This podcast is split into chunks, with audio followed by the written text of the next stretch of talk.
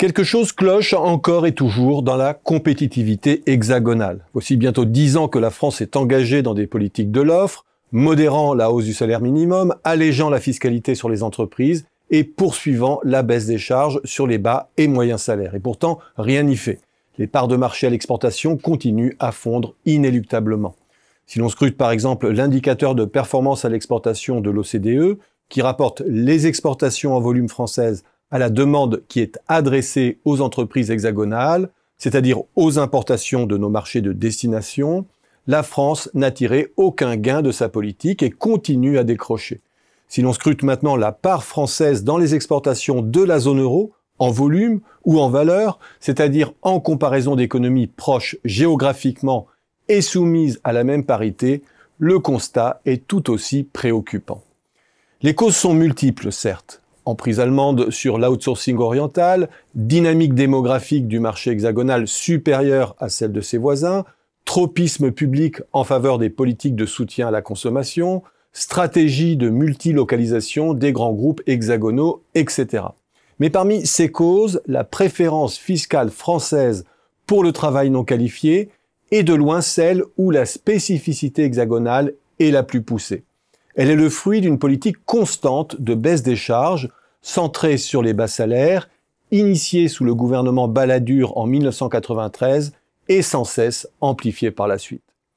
Le niveau des prélèvements effectifs dont s'acquittent les employeurs au niveau du SMIC a ainsi drastiquement diminué. Pour les entreprises de plus de vingt salariés, leur part dans le salaire brut est passée d'en moyenne quarante-six pour cent en mille neuf cent quatre-vingt-huit à sept pour cent en octobre deux mille vingt.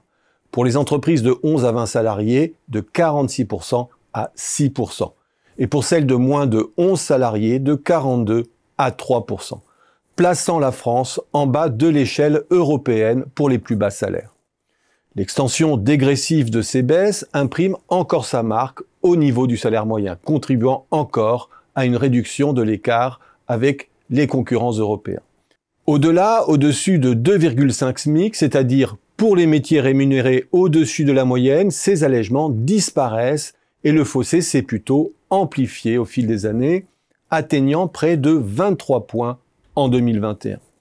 L'effet collatéral de cette politique, c'est que les prélèvements augmentent fortement à mesure que l'on s'éloigne du salaire minimum, la France détenant un record au sein de l'O C D E pour les rémunérations supérieures à deux SMIC, c'est-à-dire pour les métiers moyennement ou très qualifiés.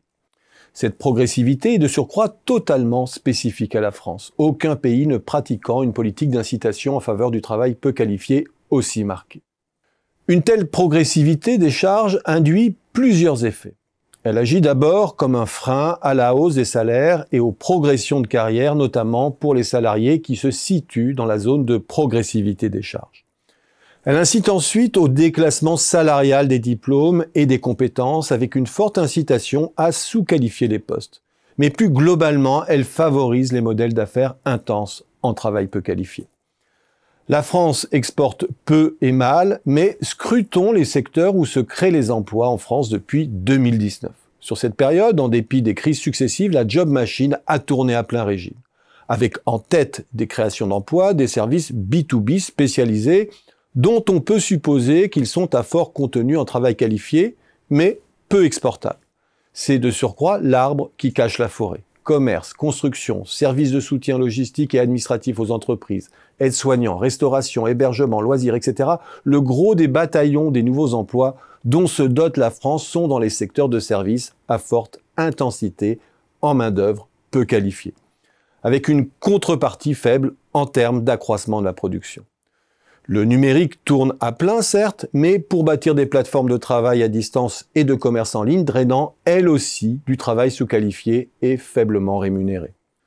Le seul secteur industriel qui crée de l'emploi est l'industrie agroalimentaire, une industrie qui ne cesse pourtant de perdre des parts de marché, bousculée par des concurrents européens de plus en plus productivistes.